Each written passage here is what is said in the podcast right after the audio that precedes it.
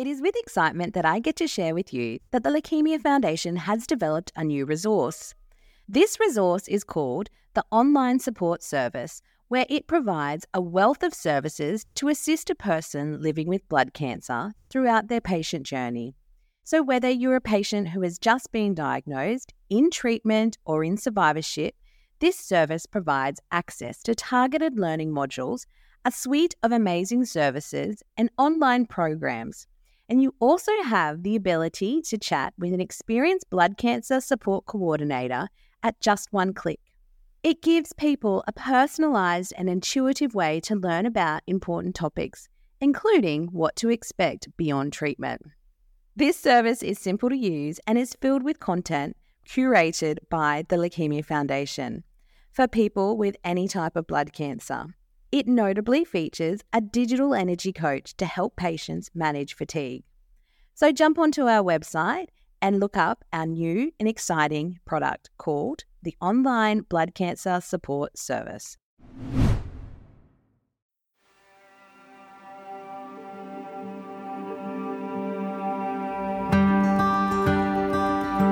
Hi, and welcome to the Leukaemia Foundation's podcast, Talking Blood Cancer. My name is Kate Arcative, and my role at the Leukaemia Foundation is a blood cancer support coordinator.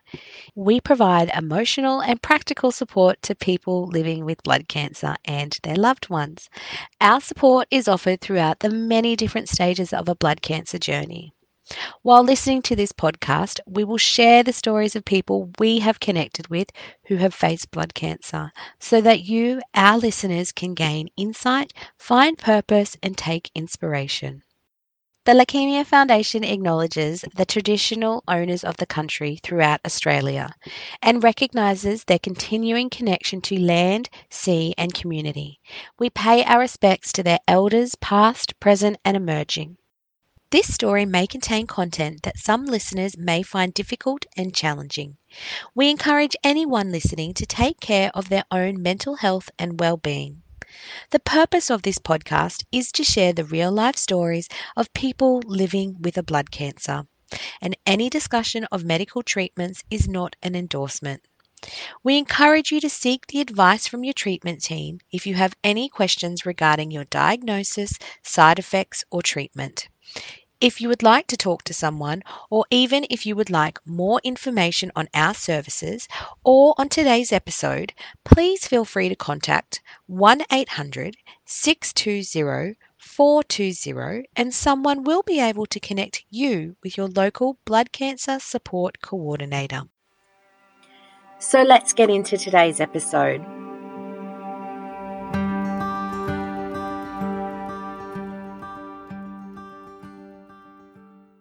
In today's episode, Vanessa Hardy speaks with Robert Smith, who was diagnosed with myeloma in 2019. Robert is from the Northern Territory and was required to travel to Adelaide in order to access life saving treatment. During that time, he stayed at our Bridgestone village in South Australia. Robert takes us through his journey of his diagnosis, treatment, and recovery. He really has some empowering messaging during this episode, and we hope that you enjoy it. So, today we'd like to uh, welcome Robert to the Leukaemia Foundation podcast series. Thank you so much for um, giving us your time, Robert. Uh, it's a pleasure, Vanessa. So, we might start with um, just telling us your story and where you were at when you were diagnosed and what was going on for you. Uh, well, I've been a, a long term uh, renal patient. I've been on dialysis for uh, about 15 years now, maybe uh, 12 years at the point uh, that I was diagnosed. Uh, unlike many people, I probably had a lot of early warning. It was a creeping sort of prognosis. So when it when it got to the point that I needed to go to chemo, it wasn't a great surprise. Mm. Uh, we sort of knew it was on the cards. We'd done a lot to try and hold the numbers back, but were unsuccessful. But all the same, it's still, even when you get hit with that that crunch reality, it still knocks the wind out of you a bit. So, um, yeah, as I said, it probably maybe didn't hit me as hard as it might uh, other people, but it's it's certainly not the news you want to hear and not the way you want to go forward. And to some degree, for me, it was uh, you know because I'd had such uh, strife with uh, renal problems and had been on dialysis, you feel like a dog that's been kicked one too many times. Mm, I bet. so you go through a little bit of why me, why me, but which is absolutely pointless, of course. And you have that um, understanding of the health system and what what is to come, I suppose, as well in terms of people who have no idea about the health system or or being ill or unwell. Um, have that kind of ignorance is bliss. Yeah, I have the. Um, well, not sure what's coming. don't know if I don't know if I'd call it lucky, but yes, I'm sort of institutionalized into the yeah. ebb and flow of the health system already. So that sort of side of it wasn't a shock at all. I, I knew my way extremely well around uh, RDH Royal Darwin Hospital. So. Um, yeah, the, yeah, as I say, whether that's luck, I don't know. That depends on your interpretation of the word, I guess. But that's true. Mm. Um, and when you were first diagnosed, who were the key people that you relied upon? Uh, both the haematology and renal departments of uh, Royal Darwin Hospital, who are bloody awesome. I've got to say, the uh, like I'd obviously had a long term relationship with renal, and my transition or progression or whatever you'd like to call it um, into the the house of hematology or oncology, whichever you'd like to say, mm. uh, was a progression from a renal condition. So uh, it was good in that I had people who I'd, uh, like clinicians who I'd known for a long time, uh, uh, working sort of hand in hand with the hematology crew who I'd had uh, no experience or exposure with obviously. So that was mm. very good. All through, you know, I have to, my wife has been the greatest support of all time. I, I, I wouldn't even be on the planet this day if it wasn't for her. The ups and downs and trials and tribulations of of my life or our life, even as I said in, in the renal time. So in the twelve years mm. leading up to my diagnosis, it's um, I'm incredibly lucky that I've got such a supporting partner, and I really despair for people who can't say that. I don't know how a lot of people get through. Um, no. So I'm, I'm very lucky in that regard. A very lonely journey, I think, for people who don't have that support and yeah, and that um, drive to to be there for somebody else as well. I think. Yeah, yeah, yeah. Um, and in terms of living with myeloma now, what do you feel has changed in your life pre and post diagnosis? Um, well, uh, once I got to the point that I needed, uh, so I did chemo for nearly a year. Uh, that brought me to my knees. I was, I was a shell of a human being, but uh, it did the job. It cleaned my system out, and then I had stem cell therapy, which also did the job quite well. So, touch wood, um, uh, in, in regression at the moment, and uh, so there's probably only just the uh, you know the every three months you get that dread for the week or two leading up to the appointment, saying is this the one? But mm. I think um, that's probably the I, I I would have to say I'm in better nick now than I have been for quite a few years, quite wow. a few years. So um, I'm very lucky that way, and just trying. My main mission at the moment is just trying to stay as fit and healthy as as possible, which I think is probably the most important thing of all. I think that like physical uh, well-being and physical fitness is inextricably linked with emotional and mental well-being. I really think that is just so important, and uh, we've concentrated on that quite heavily even uh, during, even when you're sort of a, a shell of a human being, mm. I tried to do as much yoga as I could, and even just gentle exercise. I swam laps until it just got too much. And uh, yeah, after the, I was doing, I, I, think I was asking questions of Royal Adelaide Hospital that have never been heard of them in the uh, hematology ward. Can I bring in yoga bolsters? Can I bring in yoga? Can I bring in all this stuff? And they went, oh, oh, we've never been asked that before. So, yes, I, I firmly believe that, yeah, staying physically, physically well, physically fit is inextricably linked with a, a positive uh, with a positive outlook uh, is the best for emotional, physical, and just all well-being. There's been a lot more research and a lot more uh, in terms of information about how that should be a, a, a prescription for anyone with cancer to exercise and to and even in as you said the worst times and when you don't feel like doing anything if you can make that 10 steps or 20 steps or you know something that can then lead to the your mental health boost because the ex, as you know the exercise can really make you feel better. We've got a new exercise program that Andrew Reid has been working on and it's, it's putting people in contact with exercise physiologists um, after treatment and in their survivorship stage so so important. It is, and and it's it's heartening to see that there is much wider recognition. It seems in in the broader. It's not just a niche or a you know a, a fetishy sort of thing yeah. anymore. It's broadly yeah. accepted that, of course, it's beneficial to yeah all all factors of your recovery and try, well trying to keep it at bay in the first place, mm. and and your recovery after treatments and so important for physical and mental because yeah it's a, and, and as, as you mentioned also the anxiety of that three month lead up to to the next test and and i think everybody struggles with that kind of roundabout of is this the month and yeah it's it's must be something that you really need to concentrate on not thinking about yeah you the first i'm getting better I must mm. admit, but the first couple, I yeah, just about dissolved into a ball of anxiety, which is um, I'm pretty lucky, even like all through my renal, uh, you know, quant, you know troubles.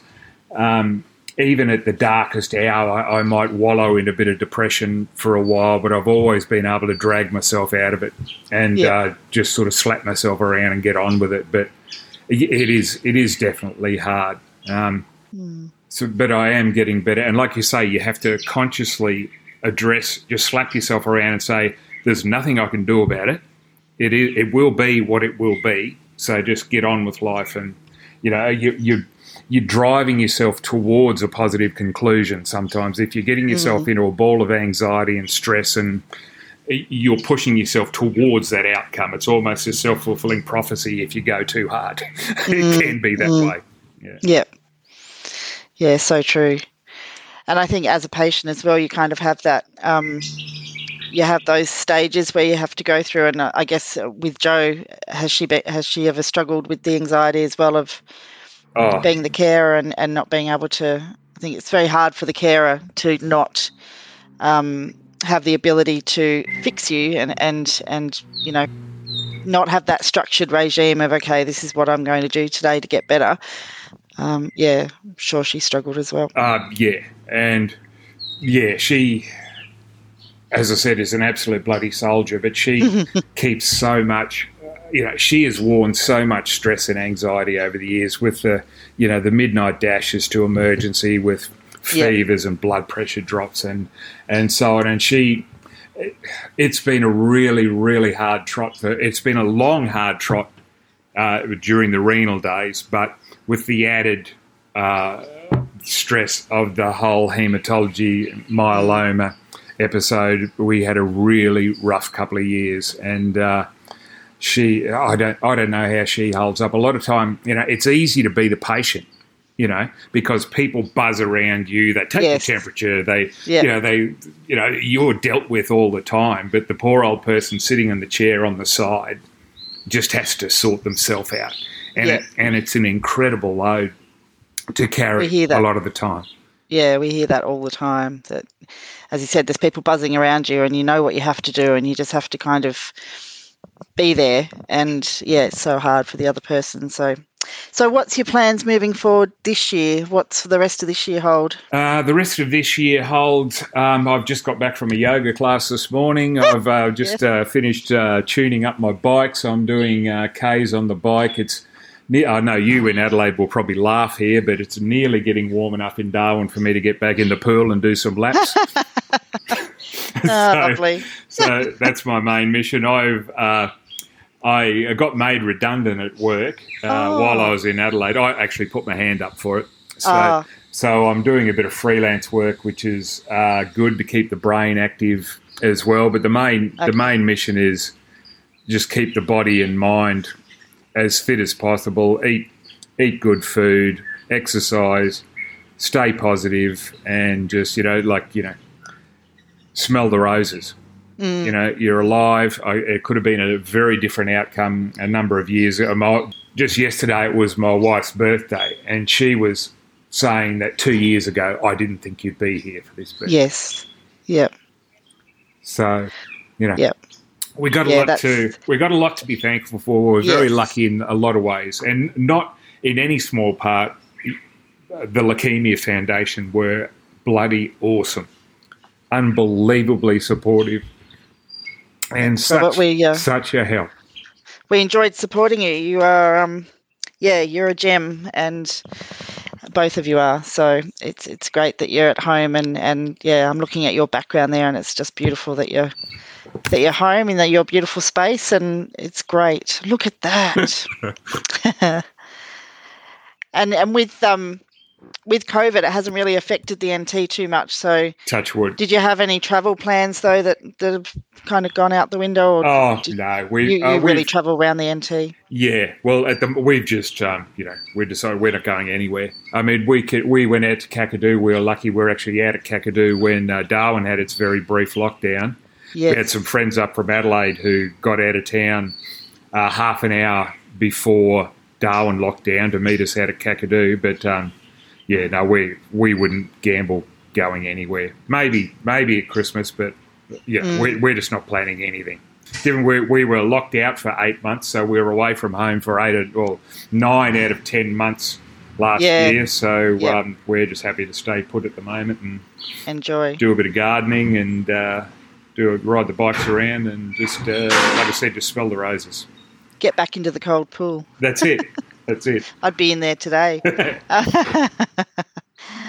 um, any other, any other, what we say, golden nuggets, but any other uh, uh, tips or hints for people that are listening to this? I mean, th- these podcasts are for people to have a listen to and get, you know, people could be at the beginning of their journey in terms of just being diagnosed. So, any any tips that you can?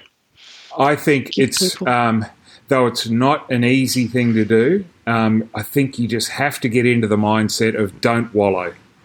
Just, okay, just take take the treatment and the prognosis for what it is, but don't wallow, don't stew, don't disappear, don't curl up into a ball. Just go forward positively. Try and you know get out, go for a walk, clear your head. Just uh, yeah, try and um, go about it with as much positivity as possible, and mm-hmm. hopefully that will come back into your life. It's not the easiest thing to do. I'm totally aware of that. That for some people it may might not be a possibility whatsoever, and a mm. lot of people obviously have a a lot worse prognosis than I had, and so they might be sitting back and saying, "Well, that's easy for you to say," but mm-hmm. I really believe that a positive attitude just um, rewards you in so many ways, and Yeah. it, it can. uh, Whereas a negative attitude can actually harm you, and I truly believe that.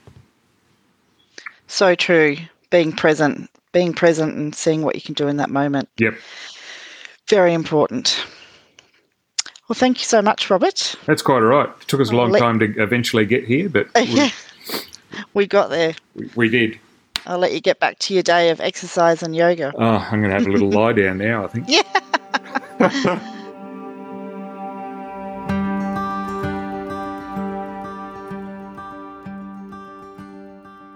That brings us to the final episode of Season 1 Talking Blood Cancer. We'd like to thank all of our guests who have given their time to share their stories. It has been a true privilege to be able to have these conversations and share them with you, our listeners. We hope you've found these episodes helpful in some way. Talking Blood Cancer is going to take a short break over the next couple of months as we prepare for Season 2. We want to make this podcast as valuable as we can, so we would love to hear your thoughts on how we can improve or topics you'd love to hear discussed. Head to bit.ly forward slash talking blood cancer to fill in the survey. That's bit dot ly forward slash talking blood cancer. or you can head to the show notes to find the link. As always, if you would like more information on our services, please call 1 800 620 420 and someone will be able to connect you with your local blood cancer support coordinator. I'm Kate Arcative, and thank you for listening to Talking Blood Cancer.